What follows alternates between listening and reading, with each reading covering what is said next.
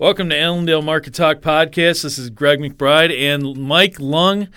First time back in the studio since COVID hit. So, uh, welcome back, Mike. Thanks for having me, Greg. And I think we should go over a little uh, housekeeping before we start this thing up. We, we, do have a little bit of business that we need to talk about. Uh, the Allendale Summer Outlook Conference is coming up on July 29th and 30th. It's webinar based uh, format where uh, we can get you in for a podcast special forty nine dollars. That's a hundred bucks off the uh, the regular price. If you call in after you listen to this, you mentioned that you heard it on the podcast. Uh, talk to Zach. He will get you a hundred dollars off that uh, that entry fee. So what we've got on the 29th, which is Wednesday, Drew Lerner is going to talk about uh, weather. He's going to fill us in on hopefully uh, La Nina and what the what impact that might have on uh, pod fill for beans, and finishing out the rest of the growing season. And then uh, we're going to talk on the 30th about the grains. Uh, Mike, Steve, and I are going to talk about corn, beans, and wheat, and then uh, we'll get into uh, trying to figure out what where we're going to go with these with these markets as we go into harvest for the corn and the beans, and as we start to look out towards maybe a little more Chinese uh, uh, demand as well. Uh, the last uh, but not least is we're going to have a pre recorded livestock uh, seminar that Rich is going to do for us, and hopefully that'll give us some ideas of what we can do once we get out of this backlog of uh, market ready animals that we've been dealing with since COVID hit. So let's jump right into our topic for the day. Let's complain about these markets, Mike. Oh, I love to do that one. so let's, let's let's face it. I mean, these markets are boring. Mm-hmm. We're we're trending lower in corn after see, after seeing that uh, uh, that number from the USDA at the end of June, uh, five million acres less than expected. Um, I mean, seriously, we're barely hitting hundred thousand contracts trade uh, in corn. I think we're 75 to 80,000 contracts or so on beans. I mean, what do you do with this? At this point, there's not a lot you can do. You have low volatility in the market, so option premiums aren't that great to sell. Uh, you you're back in a range here for corn that we sat in from the end of April to early June, and at this point, it seems like there's so much unknown out there that everyone says, well, you know what? I'll just stay on the sidelines. There's no point. Well, and the worst part is with corn, especially if you've got uh, your crop insurance that uh, pays you 85%, 330 is exactly where we sit. That's exactly where that insurance price comes in for you. So mm-hmm. there's there's not much that you can do from here. You're not hedging because, well, let's face it, you've got your insurance there. Um, I mean, what do you what do you do at this point when the market decides it's going to stick into a range, and all it wants to do is is kind of trade back and forth of 330 to 340. Maybe we do see it go a little bit lower, but I mean the weather is still bearish. We continue to see you know good pro, uh, uh, production uh, uh out of uh, out of corn, and let's face it, the beans look pretty gosh darn good too. Mm-hmm. Yeah, there's just really, I mean, at this point, not a lot you can do. You can change the range if you want. Uh, looking at buying at the low, selling at the high, uh, typical way you, you would change a range. Mm-hmm. Uh, but yeah, it's just, I mean, not a lot of good, stable movement in one direction or another to really start picking up some money one way or another. Mm-hmm. We're sitting in dead dead zone, and obviously no one wants to touch it. You have the funds who are pretty neutral on the bean side of things. Uh, you're really not going to see how be- how well the beans are until we get to August, so not a lot there. You have China buying, but at the same time, we're also uh, throwing insults back and forth, so that's still an unknown. And it really just seems like there's so much out there, and this is such a unstable market that at any time a gust of wind could come by and just blow everything apart. Yeah given and on top of that it's an election year so you have the unknown about that as well. And it just seems like you're going nowhere. Yeah.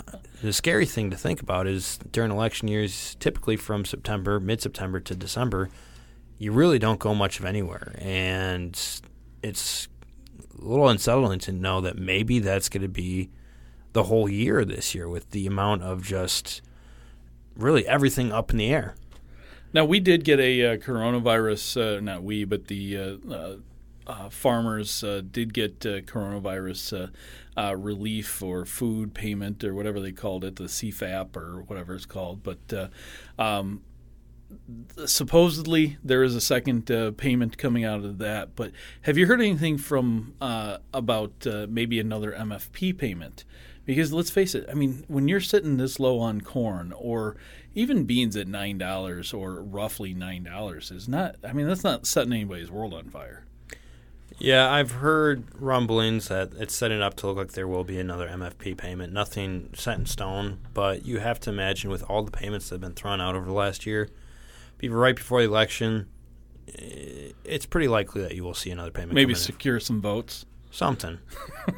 okay. But it's it's probably not out of the realm of possibilities with how depressed prices have been all year. Sure. How just terrible everything has been in general. You're getting a second. Uh, sounds like you're getting a se- second stimulus bill uh, for the coronavirus. So to think that the farmers are going to get another MFP is not out of the realm of possibilities. Right now, something that uh, that's you know we had a very active end of June, beginning of July, and then it kind of seemed like once we got past the USDA report in July. Here, what was it, the the tenth or whatever day it was? Um, everything just kind of died off again, and you know prices kind of backed off on on corn. We did catch a uh, a nice rally in corn from uh, from basically the end of June to the first. Oh, I think it was the first or second of July, uh, and then we went sideways until we got to the USDA report, and then it was all over. Mm-hmm is that what we have to expect? Is that we kind of sit and do nothing until we get to this August report? Um, I mean, even though we're seeing uh, decent demand out of China, I mean, 3.3 million tons uh, of corn. I don't know the exact figure on beans, but they've bought four or five days in a row now. They continue to buy. We continue to see China's name pop up uh, when it comes to wheat. Um, I mean, is this what this is what we're going to do? We're going to trade for three or four days out of the month and then just go back into the range that we were at before? Maybe we're gonna have to see how, how we treat this 330 now that we're sitting down there here at the end of the day. Uh, see if you can get a break and close below 330. If you do, you could probably see some more directional movement to the downside, trying to maybe retest those contract lows, maybe go and break them. Uh, still, I'm still expecting some kind of mid-August low to be sent play, some kind of pre-harvest low uh, before returning to some kind of range into September. Um, but at this point, we really need to see some kind of interest one way or another to enter this market to keep this thing going. You you saw seeing some old crop farmers selling here, the last of it dumping out, and you, you're really not seeing any support from this market. So potentially that what keeps bringing us lower is you just have some farmers selling and no one willing to catch the market. Mm-hmm. Though uh, you got kind of the air pockets there, um, just dropping us lower with lower volume. Now, you uh, in the past with uh, with our show here, you've you've done a lot of uh, technical uh, analysis for us. Is there anything that uh, is setting up for you that you've noticed, uh, whether it's corn, beans, or wheat, from a technical perspective, that we need to be watching out for? The thing that I really want to watch this year, and it's something you really got to pull your charts out far back for, is looking at a major bear market bottom from those highs of 2012. You had your your big uh, gap right in there in your third wave, and for the last since 2014, really been in this very large sideways range. Uh, and this year, with the amount of just bearishness, how it's just as awful as it gets, you have the psychology exactly where you need it to say that this is never coming back, and that's typically what you do during your fifth wave.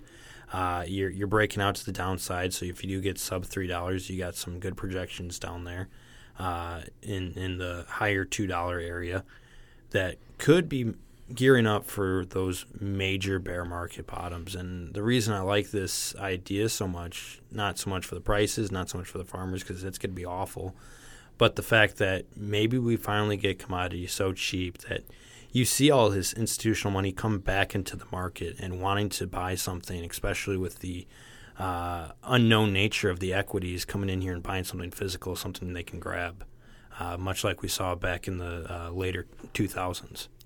Now, where there'll be uh, a lot of people uh, over the last few months, obviously with uh, with being shut down the way that we were for for COVID and all that stuff. Um, there's a lot of uh, people looking for this V-shaped recovery in the equities, the Dow itself, whatever. But uh, is there? Do you feel like uh, at some point we're going to see now that we're seeing the the dollar break off? Uh, are we going to see some sort of inflationary buying across the commodity space? You'd have to assume there's been a lot of things that have been gearing up on the equity side of things that don't entirely equate that well. How quickly we have rallied in the equities with the Fed continuing to come in here and cutting rates, which typically is not what happens. You have to assume that that, that will come into play. Yeah, and those rates, uh, from what I understand, they have no expectation to raise those uh, until 2022 at this point. So, I mean, you're talking at least another year and a half before they they even put that on the table to uh, to bring that back around. So that could uh, that could help prop things up. Chinese demand, you know, you you do always have a supply and demand aspect to inflation. Um, Chinese demand could definitely be a part a part of that as well. Mm-hmm. You're seeing a lot of weather events, events take place over there. Uh, potentially, that really cuts into the supply. I know you're seeing dryness concerns a part of uh, Europe, and you're seeing obviously historic flooding in China. Mm-hmm. Uh, so potentially, we do have some kind of large events going on on the other side of the sea that could be helping us out right. uh, take at least a good chunk out of our supply problem that we have over here. Yeah, they've uh, what they've been doing. Anybody that hasn't been watching is they've been uh, selling out of their state reserves. So what they do when prices uh, domestically get too high for their liking, they will go to that cheap corn or cheap beans or rice or you name it, and they'll they'll sell those out of their state reserves because that opens things up for them to be able to come back in and refill those because let's face it I mean look at uh, look at our prices. Our prices are cheap right now. You know whether it's uh, the beans or the corn there's they're about as cheap as you can get and they they've continued to come in and buy. The I, the likelihood that they'll come in and buy rice from us has been talked about now for uh, for a few months and the idea that they've been buying wheat um, and cotton, they will continue to buy that, and they should continue to buy it. That looks good, provided that we don't screw it up. You know, like you said, they we've throwing we're throwing insults back and forth at each other, left and right. You know, to the point of where we've severely damaged the relationship, uh, according to the president, and uh, that that is something to to be cautious about. But that should help to bring us back around as they need to refill those state reserves. Mm-hmm. Yeah, so maybe it maybe happens soon. Maybe we keep on this path of uh, Chinese buying, or maybe they wait for everything to absolutely collapse and pull what they kind of did in uh, 08 when they just bought decades worth of metals. Yeah. This is going to be this is going to be very important and you know it's not just necessarily from a brokerage uh, perspective is but definitely stay in touch with uh, the Allendale podcast here and talking to uh, to your broker contact or talking to your elevator contacts uh, to see what they're what they're hearing because if we start to see these markets take off, this could be a good opportunity for maybe selling profitable cash uh, later on after harvest, and you know obviously give opportunities uh, from the brokerage perspective of uh, of long uh, long positions if the, if it makes sense to your to your operation. Most definitely, and make sure you give us a call and give Zach a call for that uh, great deal on our conference that's coming up here very shortly. But today for Allendale Market Talk, this is Mike Lung, Greg McBride. You guys have a great one.